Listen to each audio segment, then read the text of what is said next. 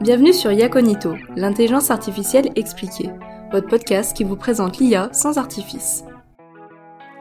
Dans l'épisode précédent, nous nous intéressions au machine learning, une grande branche de l'IA répertoriant de multiples méthodes d'analyse de données qui automatisent la création de modèles analytiques.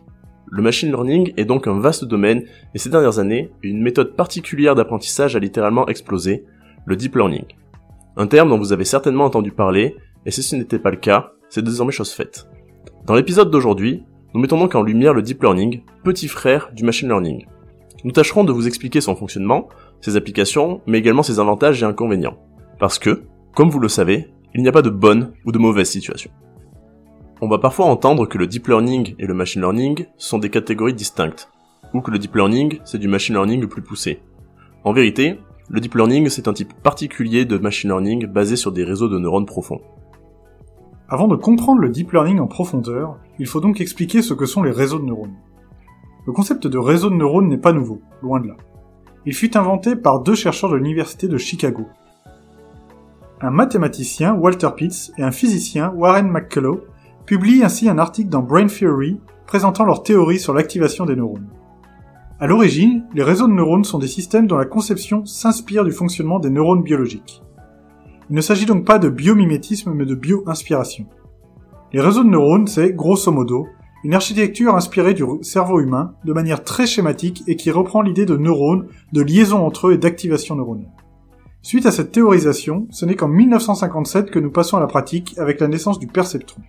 Un algorithme qui sera notamment appliqué aux tâches de reconnaissance d'objets. Pour résumer, un réseau de neurones est constitué de couches successives de neurones, l'information circulant entre les neurones par le biais de leur connexion. Chaque neurone prend l'information qu'il reçoit en entrée, effectue des calculs dessus, puis s'active ou non en fonction du résultat de ces calculs.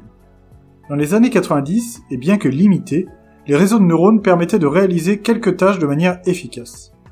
Il s'agissait alors d'une certaine méthode de machine learning. Par exemple, Yann Lequin créa un réseau de neurones capable de reconnaître les codes postaux manuscrits.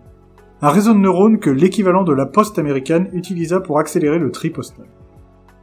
Nous venons de voir ce que sont les réseaux de neurones. Mais est-ce cela que nous appelons le deep learning? Pas tout à fait.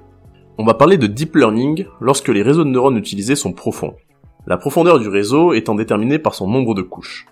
Il n'existe pas réellement de valeur précise de profondeur à partir de laquelle un réseau devient profond. Si la plupart des réseaux de neurones profonds dépassent largement la dizaine de couches, on peut néanmoins considérer qu'un réseau de neurones est profond au-delà de 5 couches. De base, un réseau de neurones simple peut être considéré comme un approximateur universel c'est-à-dire qu'il peut reproduire n'importe quelle fonction mathématique.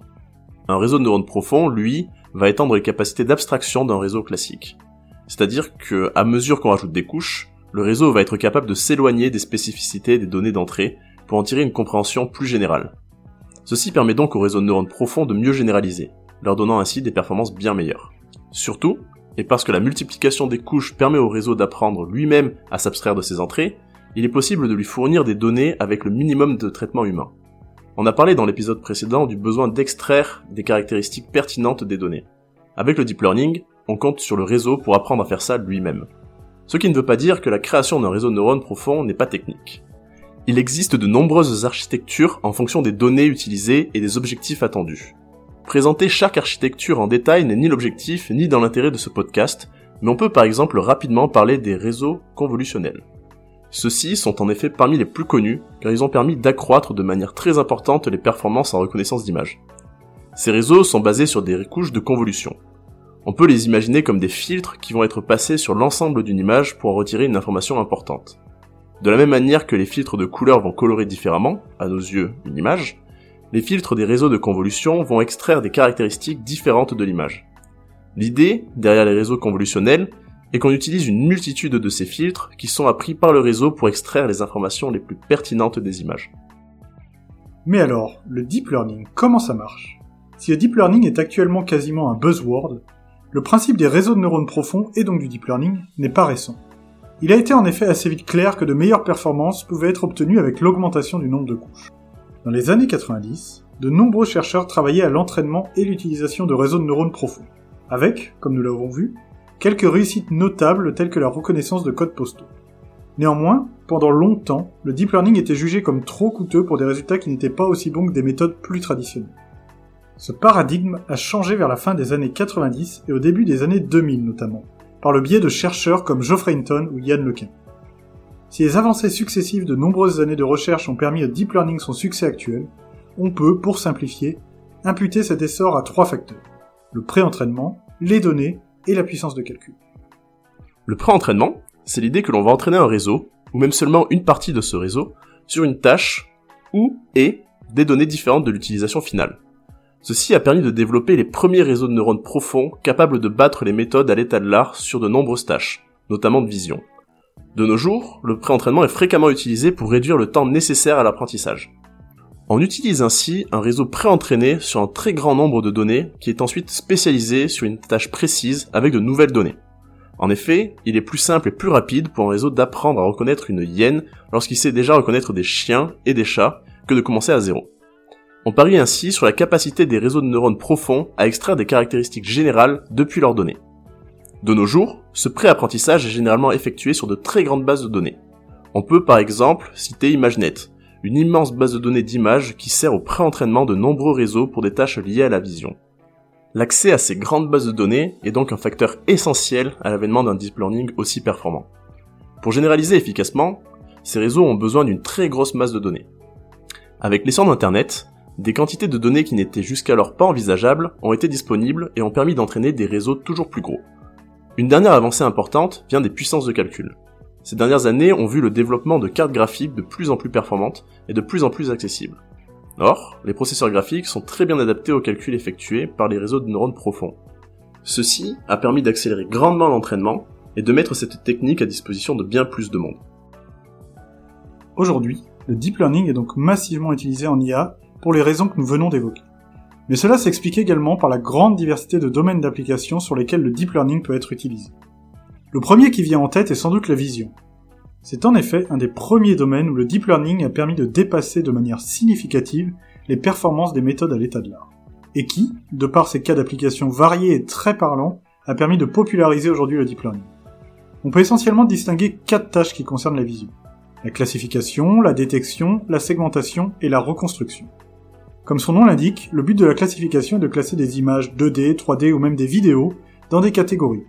Ce sont nos exemples précédents de reconnaissance d'animaux. Dans le cas de la détection, on veut trouver la position d'un objet au sens large dans une image ou une vidéo. C'est par exemple le cas lorsque l'on veut détecter des visages ou des personnes. Pour ce qui est de la segmentation, on veut aller encore plus loin en trouvant exactement quelle partie de l'image correspond à ce qu'on cherche. Par exemple, là où dans la détection on cherche à dessiner une boîte autour de ce qu'on recherche, dans le cas de la segmentation, on cherche très précisément la silhouette de l'objet. C'est une tâche très courante dans le domaine médical par exemple. Enfin, la reconstruction consiste à déduire d'une ou plusieurs images 2D la représentation en trois dimensions d'un objet. Ceci peut notamment être utilisé pour estimer le volume d'un objet pris en photo. Outre la vision, le domaine du langage, ou plus généralement du TAL pour traitement automatique du langage, ou NLP en anglais, est une discipline pour laquelle le deep learning produit en ce moment même de très grandes avancées. De la même manière que les réseaux convolutionnels ont permis de dépasser l'état de l'art en vision par ordinateur, du côté du traitement du langage, ce sont ce qu'on appelle les transformers qui ont permis un bond des performances. Les plus gros modèles utilisés aujourd'hui en deep learning le sont pour le traitement du langage, visant des applications variées comme la traduction automatique, la génération de texte ou la compréhension de la langue. Enfin, le deep learning est aussi largement utilisé en analyse prédictive. En effet, puisqu'on entraîne le réseau à extraire lui-même les caractéristiques pertinentes de données brutes, le deep learning est très bien adapté pour réunir les données de nature très différente et effectuer des prédictions complexes. L'analyse prédictive se prête à de nombreux domaines différents, comme le commerce, la santé ou l'énergie, et sous des modalités très variées. Et s'il est nécessaire d'être prudent des conclusions que l'on peut parfois tirer des capacités prédictives de ces modèles, ainsi que des applications potentiellement peu éthiques, le deep learning ouvre tout de même de vastes possibilités en termes d'analyse prédictive. Vous le comprenez donc, les applications du deep learning sont très larges et variées, ce qui explique en partie l'engouement des experts de l'IA. Mais il existe d'autres raisons qui expliquent pourquoi le deep learning a le vent en poupe. Pour mieux comprendre quels sont les avantages du deep learning, il est nécessaire de comparer ces méthodes récentes aux méthodes plus classiques de machine learning. Nous pouvons ainsi identifier plusieurs avantages. Une automatisation poussée, une plus grande capacité de traitement de données, et de très bonnes performances. Si vous vous souvenez bien de l'épisode précédent, nous vous avions parlé d'extraction de features ou caractéristiques. Il s'agit d'un élément très important pour l'apprentissage, qui se basera en grande partie sur ces dernières. Avec les méthodes traditionnelles de machine learning, l'extraction de features se faisait manuellement par un data scientist en utilisant différentes techniques appelées features extractors, qu'il fallait donc paramétrer. Cette étape était aussi technique que nécessaire pour pouvoir lancer un apprentissage de qualité. Avec le deep learning, cette étape n'est plus nécessaire. Les réseaux de neurones profonds sont constitués de plusieurs couches qui forcent le modèle à simplifier l'information et à la rendre plus abstraite. Ceci implique que le réseau extrait lui-même les caractéristiques pertinentes. Puisque les caractéristiques ne sont plus extraites par un humain, elles ne sont compréhensibles que par l'algorithme. Mais cela veut aussi dire qu'elles sont plus adaptées puisqu'elles sont apprises selon les besoins du modèle. Pour faire simple, le deep learning apprend seul à définir les règles lui permettant de réaliser une tâche donnée. Un autre avantage du deep learning réside dans sa capacité à traiter de grands volumes de données non structurées. Comme nous vous l'expliquions précédemment, pour utiliser du machine learning, nous avons besoin de données très bien structurées et contrôlées. Ce travail de structuration peut s'avérer long et rébarbatif. Bonne nouvelle, le deep learning s'en affranchit en bonne partie puisque, comme nous venons de le voir, le système va identifier seules les règles et caractéristiques importantes.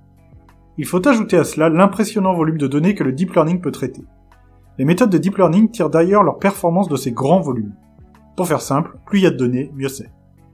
Un algorithme de deep learning sera capable de traiter des millions de données. Ce n'est donc pas une coïncidence si l'avènement du deep learning concorde avec celle du big data. Troisième avantage, qui n'est pas des moindres, le gain de performance. Et oui, on pouvait s'en douter. En identifiant les meilleures features sur d'énormes volumes de données, le deep learning supplante logiquement les algorithmes de machine learning classiques, et donc en partie l'humain. Un constat devenu réalité dès 2012 avec la victoire d'un réseau de neurones au Visual Recognition Challenge.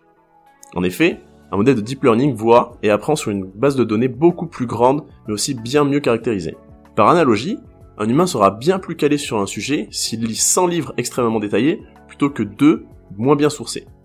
Néanmoins, et nous en parlerons plus en détail juste après, ces performances viennent avec leur lot de désagréments, puisque le deep learning demande plus de ressources, que ce soit en termes de données ou de puissance de calcul. Il est donc important de calculer le rapport performance-besoin en ressources. Quoi qu'il en soit, ce gain de performance va de pair avec le boom de l'IA que nous connaissons depuis le début des années 2010. Depuis, les réseaux de neurones profonds n'ont cessé de connaître des avancées, des améliorations, mais ils ont aussi vu leur domaine d'application s'élargir. Le deep learning regorge donc d'avantages que nous venons d'expliciter. Or, vous le savez aussi, les performances du deep learning trouvent leur source dans de grands ensembles de données. Cela signifie donc que le deep learning ne sera donc pas adapté à toutes les tâches. Mais alors, dans quel cas l'utiliser? Il semblerait qu'en présence de données en quantité suffisante, toutes les tâches accomplies grâce au machine learning plus classique puissent être traitées avec du deep learning. Les deux méthodes ne sont donc pas forcément en opposition. Simplement, pour chaque tâche, il convient de se demander quelle méthode semble la plus adaptée. En l'occurrence, le choix s'avère plus facile à faire quand nous connaissons les avantages du deep learning. Il faudra ainsi se tourner vers le deep learning lorsque l'apprentissage doit se faire sur de grands jeux de données variés, difficilement explicables ou que nous avons du mal à caractériser simplement. Le deep learning s'avère particulièrement pertinent pour les tâches liées au NLP, comme la traduction automatique. Il en va de même pour la reconnaissance vocale permettant de contrôler certains appareils. Le deep learning est également très efficace pour les tâches dites génératives, comme la génération de textes, d'images ou de molécules. Toutes ces tâches ne sauraient être traitées aussi facilement avec du machine learning plus classique. De la même façon, extraire une information sémantique précise est une tâche complexe sur laquelle le machine learning classique se révèle peu efficace. Enfin, le deep learning s'avère très intéressant pour des tâches de détection, de classification et de segmentation sur des images. L'analyse de comportement humain, la conduite autonome de véhicules ou encore la reconnaissance d'émotions deviennent accessibles grâce aux nouvelles techniques de deep learning. En somme, moins les données et l'environnement sont contrôlés et explicables grâce à des règles, plus le recours au deep learning sera légitime. Toutefois, le deep learning ne présente bien sûr pas que des avantages. Et ce n'est pas, non plus, une méthode qui se substitue à toutes les autres. Nous allons nous intéresser ici aux désavantages techniques liés au deep learning plutôt qu'aux questionnements éthiques liés à ses applications. Ceci étant déjà abordé dans l'épisode 3 d'Iaconito. Il est fréquent d'entendre dire que le deep learning, ou les réseaux de neurones plus généralement, sont une boîte noire. Ce que l'on veut dire par là, c'est qu'on ne comprend pas ce qu'il s'y passe. On fournit des entrées au réseau, par exemple une image, et le réseau prédit quelque chose mais on ne comprend pas ce qui l'a amené à prendre cette décision. Si c'est un peu gênant lorsque le réseau se trompe sur l'animal présent dans une image, cela peut vite devenir problématique lorsqu'une intelligence artificielle conduit une voiture. C'est pourquoi ce sujet est important à aborder. D'un point de vue technique, il est vrai que les réseaux de neurones sont des boîtes noires. Si le fonctionnement d'un neurone seul est très simple à comprendre, l'intrication de millions d'entre eux rend la compréhension du processus de décision extrêmement complexe. Si un réseau se trompe, il est difficile de trouver pourquoi il s'est trompé et donc comment empêcher ça dans le futur. Néanmoins, et parce que c'est une problématique technique très importante, ce sujet est bien abordé par la communauté. De nombreux articles scientifiques tentent de fournir des méthodes permettant d'améliorer l'explicabilité des réseaux de neurones.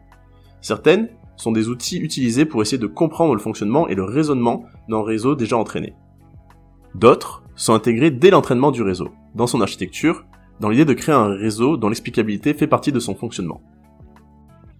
Un autre inconvénient qui, comme expliqué précédemment, a longtemps empêché leur développement, c'est la puissance de calcul nécessaire à l'entraînement des réseaux.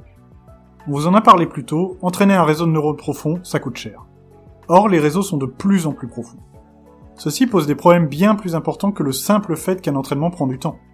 Pour commencer, il y a évidemment un enjeu économique important. Pour pouvoir réaliser ces entraînements en des temps raisonnables, il faut posséder des machines puissantes, avec des cartes graphiques dernière génération s'y coûte cher et limite donc l'accès à cette technologie.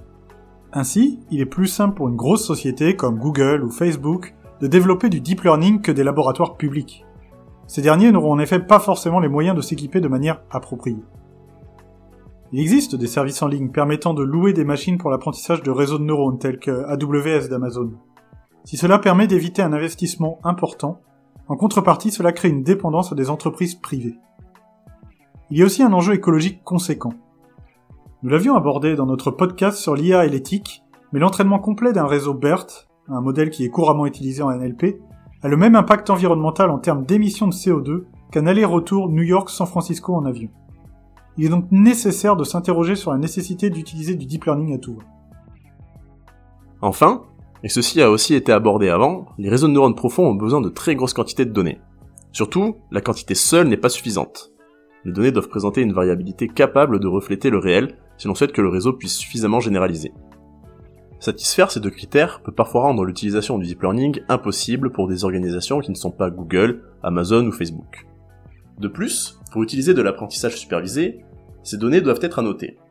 C'est-à-dire qu'il faut les qualifier en rajoutant en plus de l'information utilisable par l'algorithme. Cette tâche, majoritairement manuelle, est longue, coûteuse et peu gratifiante. Ce besoin en données à noter a mené à l'utilisation de plateformes de crowdsourcing qui engage des ouvriers pour faire ce travail d'annotation. Ces derniers, indépendants, sont bien souvent mal payés, à la tâche, et sans protection sociale. Cet inconvénient va néanmoins en s'améliorant avec le développement de techniques telles que le Future Learning, permet d'effectuer un apprentissage sur des bases de données de petite, voire très petite taille. Comme vous avez pu le voir, le deep learning a donc ses avantages, mais ils viennent également avec leur lot d'inconvénients. Il convient donc de peser le pour et le contre avant de définir la méthode d'apprentissage la plus pertinente pour résoudre sa problématique. Comme d'habitude, n'hésitez pas à consulter la retranscription de ce podcast et à tester vos connaissances via notre quiz. Pour notre part, nous vous donnons rendez-vous pour le prochain épisode.